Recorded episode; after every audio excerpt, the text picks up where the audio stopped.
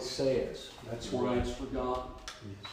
And uh, when we do remember it, and when we do bring it up, again, it seems like uh, there becomes controversy concerning Yes. Scripture. The controversy is not with the Scripture. The Right. controversy is with us. Yes. Yes. Because we have minds that cannot fathom a God that is sovereign and all knowing. We cannot fathom that. I've had people tell me that the word sovereign is not in the Bible. The book of the Revelation calls him omnipotent. That does not just mean that he is sovereign over one area. But that word carries the idea that he is universally sovereign. Sovereign Amen. over all things. Yes. Yes. In control of all things. Amen. Those things sometimes include bad things, hard things, Yes. Yes. suffering things. Sometimes they include good things, uh, glorious things, rejoicing things. Yes. Those things include salvation. He's Amen. sovereign Yes. over salvation. Amen. Those things include sanctification. They include church growth and harmony. He is sovereign over all things. So let's read the text tonight and see how the Lord leads us this afternoon. And, and I'll try not to be too long this afternoon, and, and uh, we'll, we'll carry on. And we know that all things work together for good to them that love God, to them who are the called according to his purpose. For whom he did foreknow, he also did predestinate to be conformed to the image of his Son, that he might be the firstborn among many brethren. I'll stop reading there because I happen to know that you guys are going through this verse by verse, and we want to deal with verse 29 tonight as much as possible. I know that Jeffrey and, and Brother Jeff have been giving you uh, exposition on this chapter. I've been preaching through this chapter myself, no doubt, a little bit differently than they have. I've been finding the gospel in this chapter and preaching it in that regard to our people, and certainly it has been a blessing to look at. We know that coming out of chapter number 7, Paul has been in that battle between his flesh and between uh, the spiritual man that resides within him.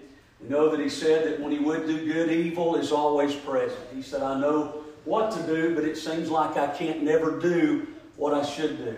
And I know what not to do, but it seems like that is what I always do. And many would say this is a time in Paul's life when maybe he was not living right, or maybe when he was backslid or out of the will of the Lord. I say that it's probably more when Paul was closer to God than he had ever been. Yes. When he began to understand more about what living for Christ is really all about. That there is a battle between a law of what he called sin and death, and uh, that that battle sometimes uh, was harder than we could ever imagine. I love the words of Paul when he said in chapter number 7, that is in my flesh dwelleth no good thing. Yes. Coming to the acknowledgement of who we are, while also coming to the acknowledgement of who He is, helps us to understand better this sovereign God that we serve and these verses in which we are going to look at tonight. The problem is in our day, we have been convinced so many times that there are good things in us and that there are things that we can accomplish and that we can do. I want to remind you of words that I use often at the church I'm at now, and I have used them often in your presence before, and it's the words of Christ in John chapter 15 and verse number 5. Jesus said, Without me, ye can do nothing. Right. Right. And somehow, I believe Preacher Safer years ago challenged us to, to ask ourselves every day and to challenge ourselves every day with that verse of Scripture. I'm going to find something I can do today by myself. And if you would challenge yourself with that every day, it wouldn't take you many days, if more than one, to find out that you can do nothing without Christ. Amen. And that everything you face, if you're a saved believer, will be with Christ. Anyway, reading from chapter 7, from where he has been battling this law of sin and death, he comes into chapter number 8, where we're dealing with the fact of the law of the Spirit of life in Christ Jesus. That law that hath made me free. That law that provides for me a freedom that I had never experienced outside of Christ.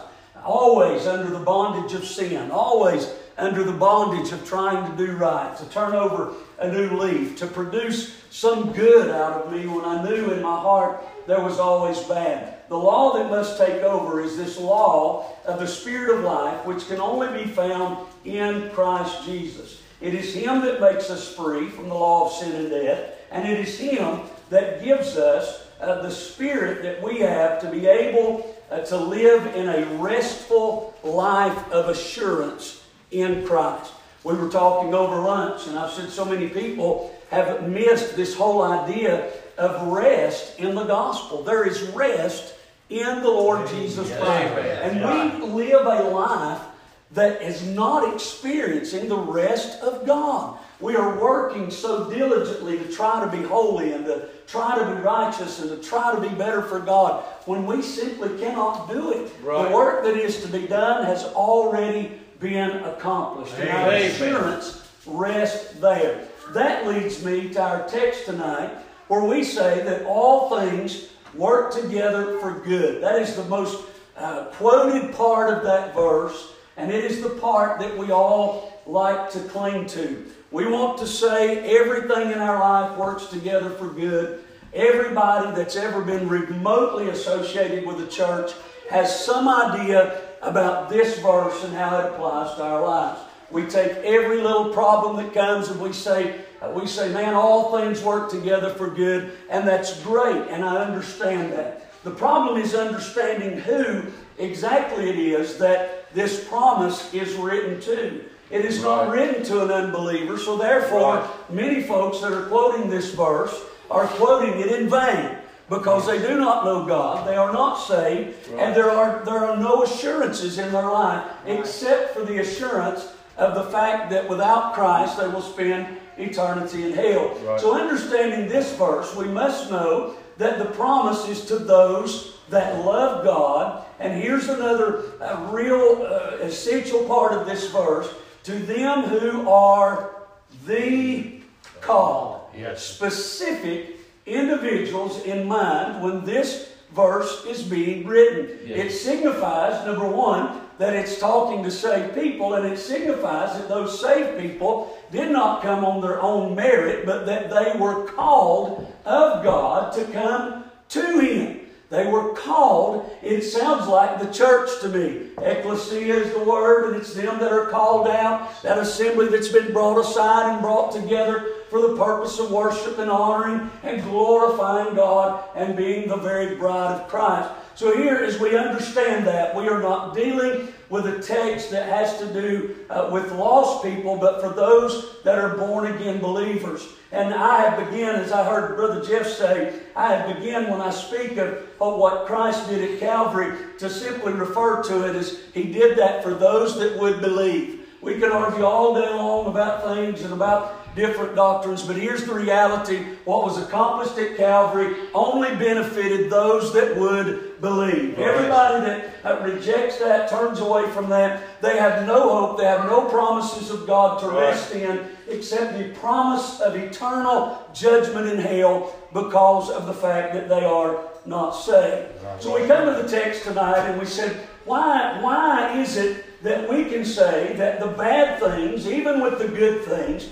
that come to us in our line uh, work together for good.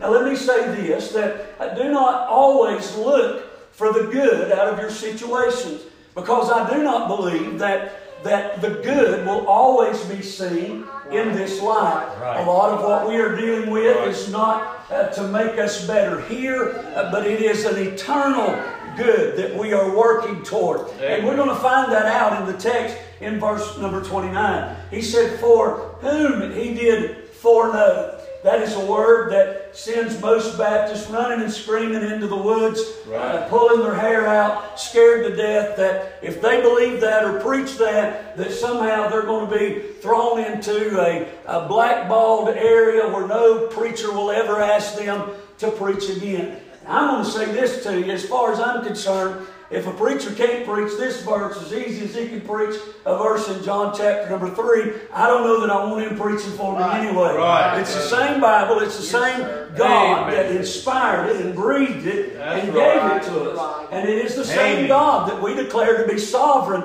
over all things. Amen. And God said clearly that this promise uh, has to do with those that He foreknew. Right. Now, Amen. the easy way to explain that verse away in our day is to say, well, He knew who would come to Him, or He knew this, and He knew they'd receive, and that's why He called, and that's why the word foreknew carries more uh, than the idea of knowing something ahead of time. It carries the idea that it was planned ahead of time. Yes, right. Not that it was just known about before it happened, but rather it was part of the intricate plan. The nature uh, that God has is one that has gone before us, prepared a way for us in all things and everything, that even when we face the difficulties, that those difficulties are designed for the good of those that are called according to His purpose. That's what we miss so often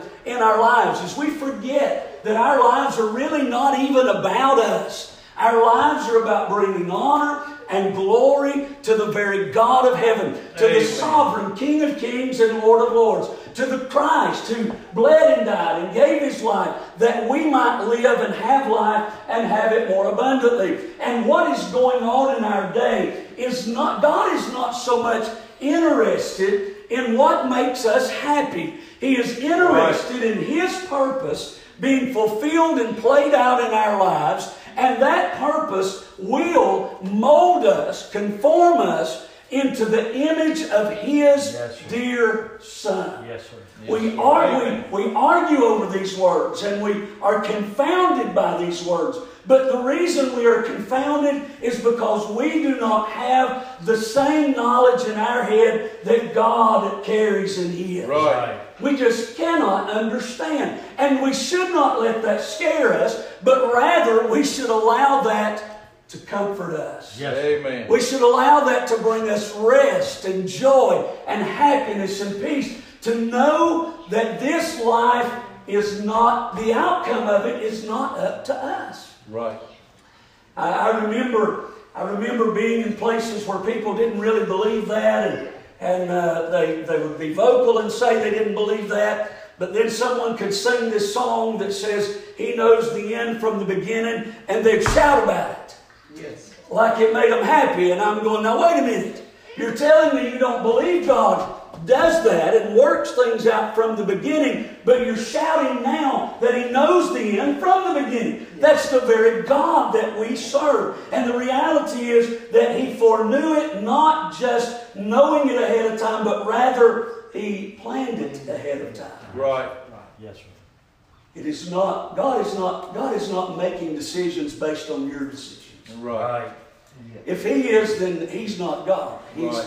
He's following us. Right. Right. Is that right? Is that right? If he's, Right. if he's making decisions based on my decisions, then, then I'm the bigger person in the picture, Right. and he's reacting to me rather than me reacting to him. Yes, sir. His plan is to make me react, not for me to cause him to react. So Amen. therefore, his fore- foreknowledge has to do with the course. Paul said it in multiple places. He talked about uh, he has finished his course. He said in Hebrews, I must run the race that is set before me. There is a course that is determined and a course that is set before God's people, and God knew it from the beginning. Yes, sir. He said, Because I knew that. He said, I did predestinate. Again, oh Lord, people say, You believe in predestination? Well, it's in the Bible. Yes. Yes. And I believe the Bible. And I Yes, believe in the word predestination. Let's understand what he is saying here in this text. I believe he's dealing with the purpose that he's got us in these places for. It is to be conformed to the image of his Son. when we deal with the word predestinate, in most cases we are talking about the purpose in which God has called us, the course in which He has set us on, what His plan is with our lives, and we don't even know the full plan or the outcome of it ourselves. Right. But yet God said the ultimate outcome is not for you to be glorified, but for myself to be glorified and for you to look more like Jesus when it's all said and done. Amen. So the word predestinate, while it scares and runs us into a closet of, of cowering and, and worrying about what God is saying, it is simply to make us more like Jesus. All of these words in this text, following uh, down through uh, the more than conquerors verse, these are not things to scare us away, but they are words and they are uh, verses that God has given us to let us rest in the assurance of the finished work of Christ. You're going through hardships. That's okay because I foreknew you. I predestined you to go through this difficult course that is your life, that in the end you may be more like Him. And if I foreknew you, and I predestined you, and I called you, I justified you, I've glorified you, I'm not going to leave you. Amen.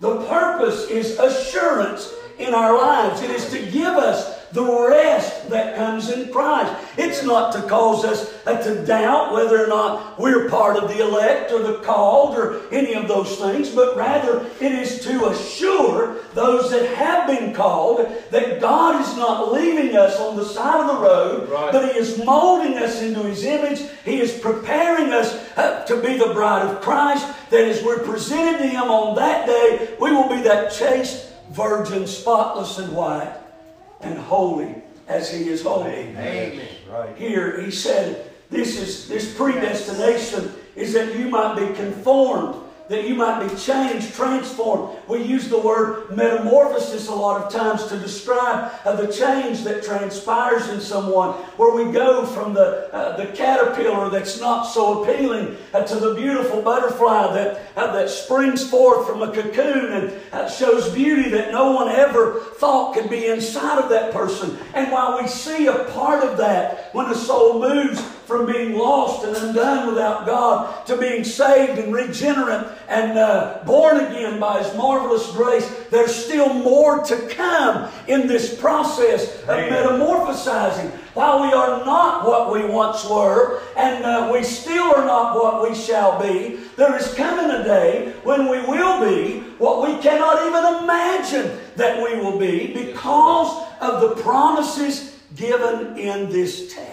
Amen. God is moving us and transforming us and conforming us to His purpose and His will. Amen.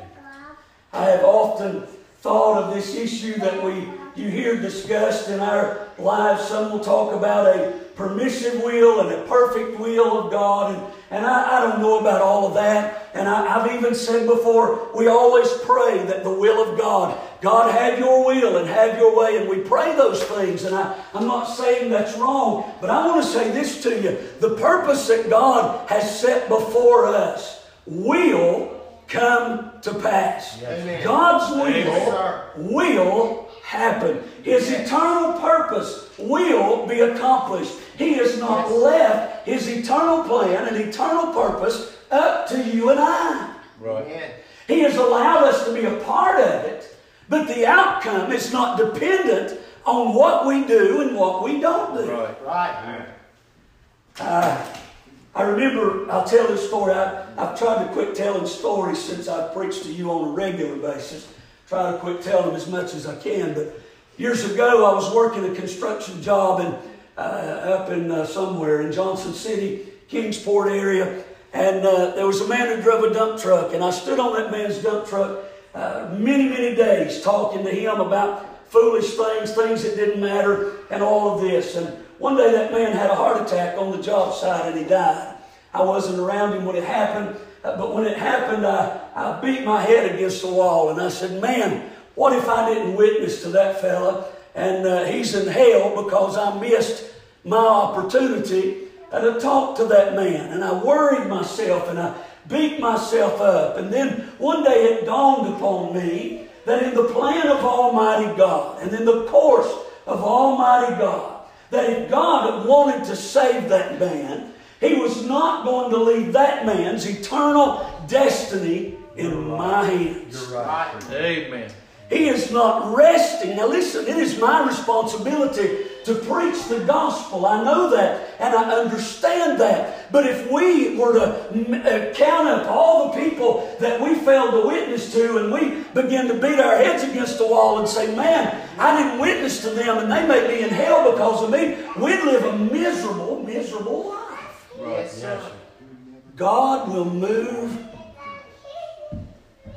and maneuver in lives to accomplish His plan. Amen. Yes, sir. He will move in salvation.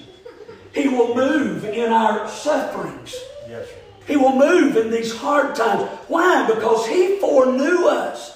Paul said in Ephesians chapter number one, he said that from the foundation of the world that we were called. Peter said we were the elect from the beginning of this thing. I believe it was Barnhouse that made the statement when you come to the gate of heaven, maybe on the outside it'll say, Whosoever will, let him come. But he said, as you enter the gate and look back, it'll say, Elect from the foundation of the world. Chosen in Christ before our minds can even comprehend our first memory of life. Christ had predetermined and pre uh, uh, focused on our lives that we might be like Him. Yes.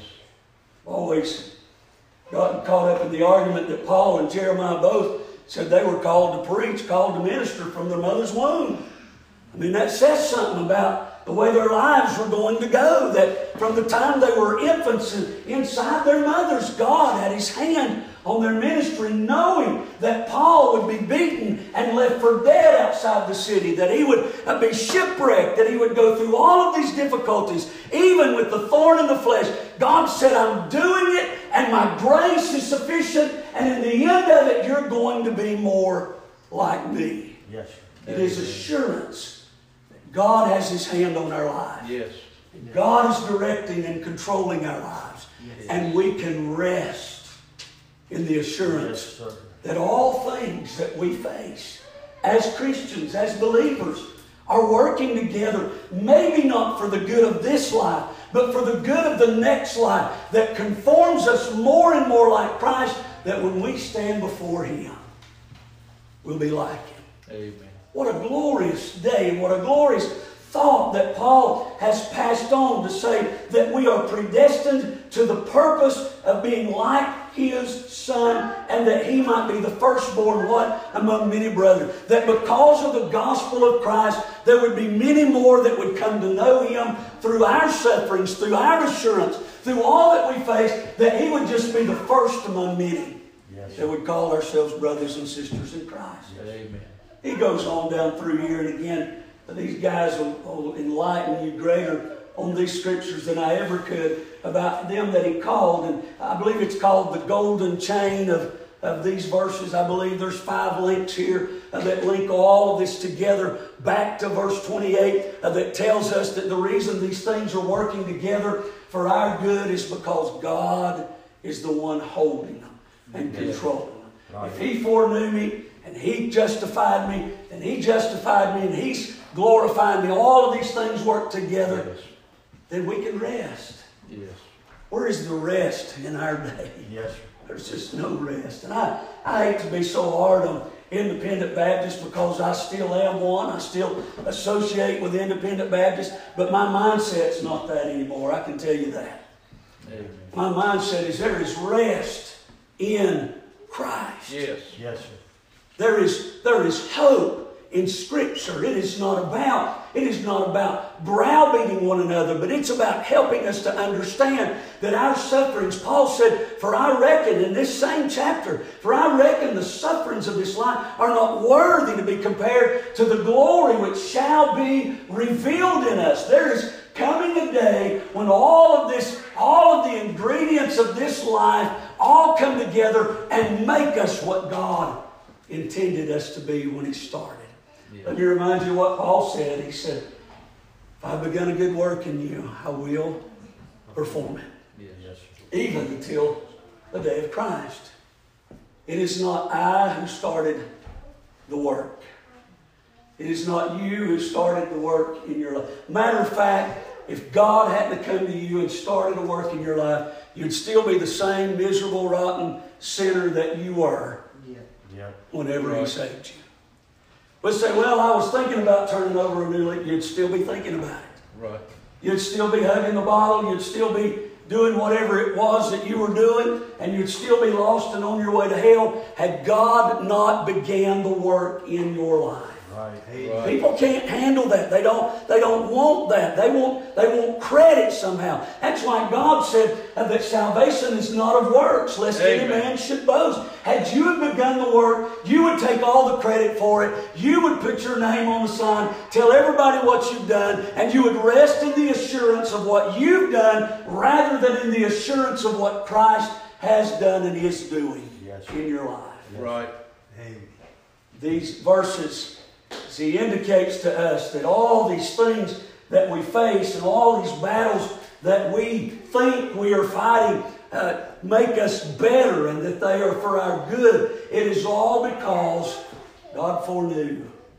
God did predestinate Yes. for His purpose. Yes. The purpose is conforming you to the image of His Son. Yes. When we look at each other, most of the time, we, I don't look at anybody wearing a tie and think, man, that guy looks like Jesus. Uh, there's been a little meme running around Facebook with Jesus wearing a suit and tie, and it just looks weird. You know, everybody look at that and go, that's just weird. Somebody would even say, that's probably sacrilegious. You're mocking and making fun. That's what we do when we put those types of expectations on people and say, if you don't have a tie on, then you're, you're not a Christian. That's not what he's doing. He's not molding us to, to make sure we have the right tie and the right shoes and the right hair. He's molding us to be like the person that was, was and is Jesus Christ. Not his, not his outward robe, Right.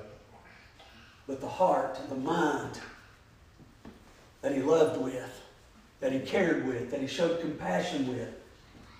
The person that he was and he is. If we look closely at and understand this promise that God has given us, that all the things that are taking place in our lives, and you've heard the you've heard the illustration about the biscuit till you're sick of it. I mean, you've heard all that. Heard the illustration about cake and raw eggs and flour and all that stuff. We're sick of all that. But the reality is we understand that all these things come together to make something that we can tolerate, that we can eat, that we can enjoy. Christ has allowed all of these things. I, I'll never forget the day I saw in one, Psalm 119, I believe it's verse 72, somewhere between 72 and 75, where Scripture said that God is faithful in affliction. He's faithful in affliction. The afflictions that come our way, the troubles that come our way, it does not remove the faithfulness of God. It does not remove uh, the change, the plan of God. Just because something bad happened in your life. Listen, when God sets your plan in order, no one can hurt you. Amen. Do you know what a blessed day it was about a year and a half ago when it came to my mind that uh, they can't hurt you? Right. Yes, sir. They can't hurt you. Why? Because all things work together for good. Them that love God and are the called according to His purpose. We are operating and we are moving according to the purpose of God, not the purpose of man. Right. And that purpose is to make us more like Him, to make us better for Him, Yes. that there might be many brethren come behind us because of Him. And He said, if I foreknew them, I've predestinated them. If I've predestinated them, I'm going to justify them. If I've justified them, you better believe I'm going to glorify them. All of these things working together for His purpose and for His glory. Yes. it is. Tom Gillum rattled my cage one day when he said, This thing ain't about you. Never has been, never will be. Yes. It's not about us. Amen. Church, Gospel Way Church, it's not about us. Amen. It's about Him. Yes. Yes, sir. Amen. It's about Him. And everything that He has transpiring in this life is for His honor and for His glory. Yes. Yes, sir. And He will accomplish it Yes. because He said He would. Amen. would. He said He would. Amen. Told you I didn't want to be long this afternoon, and I'm thankful for His precious Word. Yes. Amen. infallible. We talked about sola scriptura this morning, and I, I told I told both the Jeffs, junior and senior, I said I said here's here's the deal. There's no way to touch all that is in Scripture alone. It's infallibility, it's inerrancy, it's holiness, all that all that is, and we must wrap all of that up really in the one word that says it is sufficient. Yes. Yes, sir. It is sufficient for all things. And there is rest in His Word. There is rest and assurance in His promises. And in His promise, He said, even the bad things works together for your good Yes, and for His glory. Why? Because He made the plan. He made the plan. Yes. If I was making a plan, I wouldn't say, okay, I'm going to send, I'm going to send this unit of soldiers over to the right, and I'm going to send this unit over to the left, and this unit right here is going to lose 37 guys before they get back, but that's part of the plan. It's all going to work out right. And we'd say, man, that's crazy that you plan to lose guys before you ever start. We wouldn't plan it that way. But God knows. Right. So much that He used Judas, who was the devil from the beginning, the Bible said, to accomplish the gospel. Yes, So much that he knew Peter would deny him three times before the cock crowed. Yes. So much so that God would use a, a, a wicked nation that Israel hated. God would use other people to bring his people back in line where they needed to be. Yes, sir. We wouldn't do it the way God does. No. That's why God made the plan and didn't leave it up to us. Amen. Right. He's not left it up to us. We- That's right. We need to quit trying to figure a lot of things out. We talk about all the time. I'm praying God, praying, looking for God's will, looking for God's will, praying for it. His will is set. Right. It is settled. We just need to enjoy the ride. Yes. Do what He's called us to do. Rest in Him while we're there. Yeah. Isn't He good to us? Amen. It's been a good day for me to be here in the house of the Lord. I hope and trust that there's been some help offered to you through uh, through these couple of messages. And again, I, I, I wanted to leave some of this for the minds that you have here in Romans as you continue to go through it. You know the direction that each week you've come together in Romans that you've been headed. These are my simple thoughts on, on what has become a simple text me. It's not as complicated as we've made it to be down through the years. It expresses the assurance of our salvation and our rest that can be in Christ because He is working according to His purpose Yes. Yes. and not ours. Brother Jeff, thank you again. Brother, you come on. Amen.